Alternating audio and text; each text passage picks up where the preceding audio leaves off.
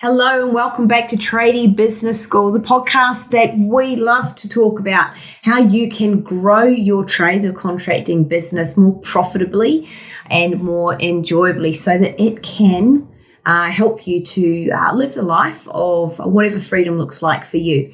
I'm joined by Barry, Barry William Magladidi. How are you today? Fantastic. Thanks, Miranda. We are talking about uh, how to write and writing position descriptions today. For those of you that have joined and listened to previous episodes, we're doing a mini series that follows through Barry's book, The Path to Freedom. Um, so we're doing the position descriptions. We've done vision, mission, values, uh, goals, and an org chart and org charts are organizational charts. So if you haven't already listened to those episodes, then thoroughly encourage you to go back and listen to those before this. They are designed to follow on from each other.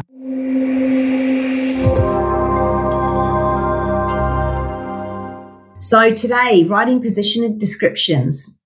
We're going to have a chat about why they are more than just a list of tasks how they're the blueprint for hiring great staff, um, how they will help you to attract people that stay and play, um, and the most common trap that tradies fall into when hiring. So, why why do we even start? Why do we do position descriptions, Barry? Well, I guess attracting the right people uh, by hiring to values is not something that I was kind of told before. You know, like you think about it, a lot of traditional business owners they write a task list and they go and post an ad. But the reality is, is that a lot of uh, our clients, when they joined us, complained that they found it very difficult to hire good talent. Mm. And we, when we looked at some of our other clients who'd been with us for a while, and they were getting like amazing talent rock up on their door wanting jobs with them, we, we started going, okay, what's the what's the secret? What's the methodology behind this? Because it was something that for us had kind of come second nature. I guess it was something that we just worked out over time. And this is where we started to realize that, you know, a position description is more than a list of tasks. It's basically a vision statement for what that employee is, is signing a percentage of their life into. Like, think about it, Miranda. Employees spend what half their day, mm. you know, okay. nearly half their day with their employers. You know, you want to make sure that they're not just there because they want to tick a box off and get a paycheck and go home, but that they're for something far greater uh, than, than that. And so, I guess you know, having the right position descriptions in place tie off to the last episode we spoke about the organizational charts. It's how we help people set up for success and one of the number one reasons why employees do succeed in business, assuming that we've hired the right cultural fit, is because they have exact clarity around their role. So if, if you're not hiring staff from values, if you're hiring them based on skill set only, right? Or uh, if there's no clarity around their role, if they haven't got a suitable onboarding process, these are things that kind of eat away at the foundation to success when it comes to working relationship with our great staff. Mm. You know, a position description, you've talked about values, and I'm going to talk about it a little bit more. Um, you know, position description, yes, it's a, you know, it's a list of what is required to do the job, and it's often tasks. Um, and you'll you'll notice I think there's a there's a template you can get as part of um, the free resources as part of the book. So if you jump into the tradies and general contractors free group, you'll be able to get a PDF copy of the book there. Um, or you can buy it on Amazon. But what um, I was uh, touching on just then was around the uh, a, a, position description having um, a purpose, so a purpose of the role. Why does that role exist in the business? Um, and then, really, what I like to look at it as well is it's a list of behaviors that you will notice that support the delivery of the things that that role, the person in that role is accountable for and responsible for in their role. So um, you you will think about, and this is why it's very important. You know, we we talk about going back and listening to vision, mission, and values because the values of your business come into play here when you're looking at what is the purpose of this role in my business and how will this role help me to achieve the goals now um, in 12 months and in 10 years. Help me head in the direct this business in the direction of the mission and the vision. Um, you know everyone gets on uh, in the boat and picks up an oar and starts paddling. And this is you know what, what does paddling look like for this employee in in this role? Um, it's where you can begin to get to know them and notice how they they are aligned and how they fit um, maybe it's their their values and how they align, and they feel good about um, the behaviors and how you would like for them to show up. So you'll notice them start lighting up when you start talking through some of the some of the things that and the behaviors and, and what they are required to do, why their role excuse me, why their why their position matters in the business. Um, so you are it's a great way to even start building and setting up culture. Um, one of the traps that we very much notice people um, and and particularly trades start doing uh, falling into is they start hiring for roles they're not quite ready for. Uh, so you know it's it's about what we recommend is, is, is, think about this for a moment. If you start identifying where your time sucks are, the biggest bottlenecks where you kind of bottleneck the business, the things that just you, you, you know suck your time the most you really need to start thinking about where your time goes which tasks suck up most of your time where can you be more efficient what should be handed to somebody else or delegated um, and what you actually need to do right now? Like a great question to ask is Is this the highest and best use of my time right now? And if it's not, start thinking about um, where that would fit into your business.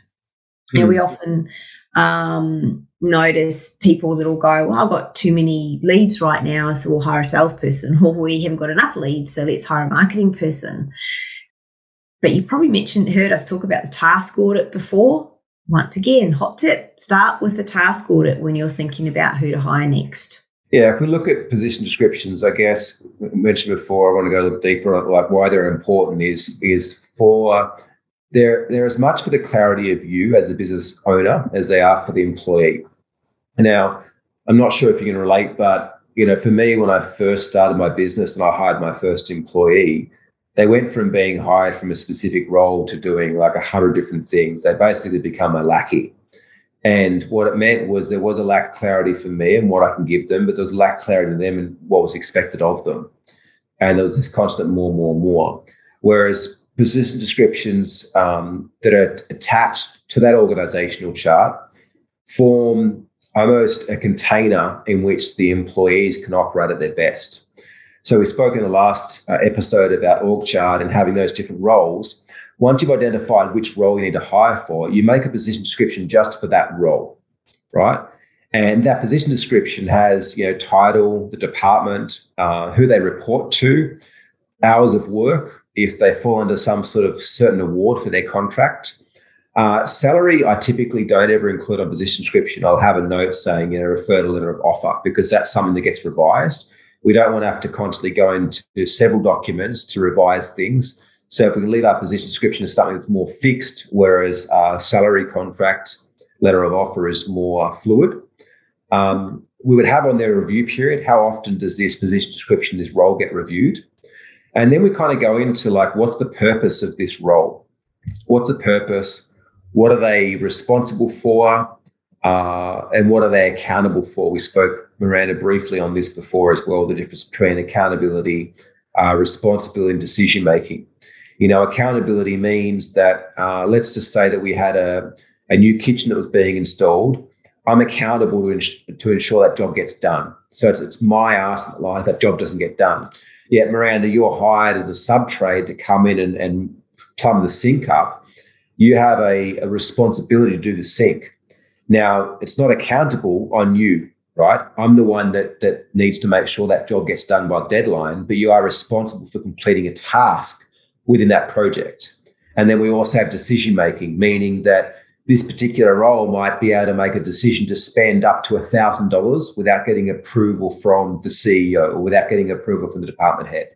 So, a good position description breaks down what are they accountable for, what are they responsible for, And do they have any decision making rights within their role? Mm. Okay, it's really important to have that clarity. And again, if this is done every time you hire a new employee based on your organizational chart, six months, 12 months down the down the path, your whole entire organization has that structure behind it. Mm. And then from doing this work and putting that level of detail into the position description, you're setting yourself up for the next step, which typically follows after writing a position description, which is hiring. So you already have the makings of your job ad. It's already pre-written and waiting for you to pull out and craft a, a compelling uh, job that attracts exactly the sort of um, team member that you want to join. You will know how to um, write what matters to them. Um, to so that they you know, immediately you think if that ad is out there, it's going to attract those that are going to be a better match, and though the others that are not going to be a match will naturally opt out of the process. Um, and a lot of the a lot of the time, not all of the time you know, position description gives you as a business owner the clarity in your thinking and uh, will increase the way in which you communicate with your team. So they're always very clear on what they should be doing and what your expectations are. Um, I heard a while ago an employee saying, you know, my boss said that I wasn't where I should be yet in my training. Um, and I said, well, do you, do you know where you, sh- where you should be? Um, he goes, no, I don't. So there's this. There was a there was a, a goal. I suppose it should be a, a, place or or a level of competency that this employee um, should have been at according to the timeline of progression in the business. Yeah, they didn't know where they should be or what that should be. So there was a real sense of confusion in this employee. Um, lack of motivation, feeling lost, not supported, um, morale was down. Hmm. Yeah, I was going to say more than anything, I think you know if we were to summarise the the opportunities and advantages of, of good position description is communication, clear yeah. communication. Right, everyone's on the same page. They know what's happening. There's no chance to build up a resentment. There's no chance of, of any misunderstandings because it's, it's clearly articulated and signed off for by the employee. Uh, but it also helps where we start to move on to the next part of the, next uh, couple of episodes where we talk about KPIs, we talk about systems, we talk about automation.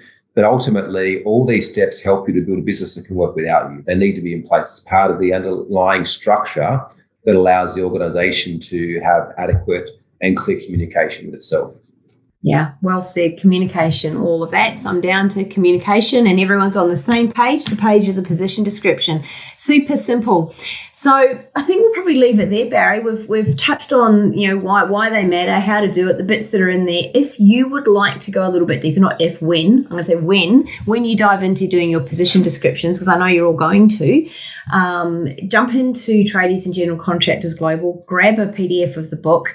Um, I would recommend getting your hands on a hard copy through Amazon. I know mine has got post it notes hanging out of it, um, and I pick it up all of the time. So definitely um, that would be my recommendation. Um, jump on in there. There are loads of free resources in the Facebook group. Um, mostly just just start writing some position descriptions get everyone on the same page and just really um, experience the clarity that it will bring for you in your business thank you so much for tuning in today uh, cannot wait to talk to you again have a chat again soon um, about uh, all the all the next bits in the book i'm going blank on what the next chapter is is it kpis barry yeah KPIs. There we go. So until then, until KPIs, we'll leave it there. Thanks, Barry. Thanks, Brenda. Thanks, everyone. See you in the next one. See you. Bye bye.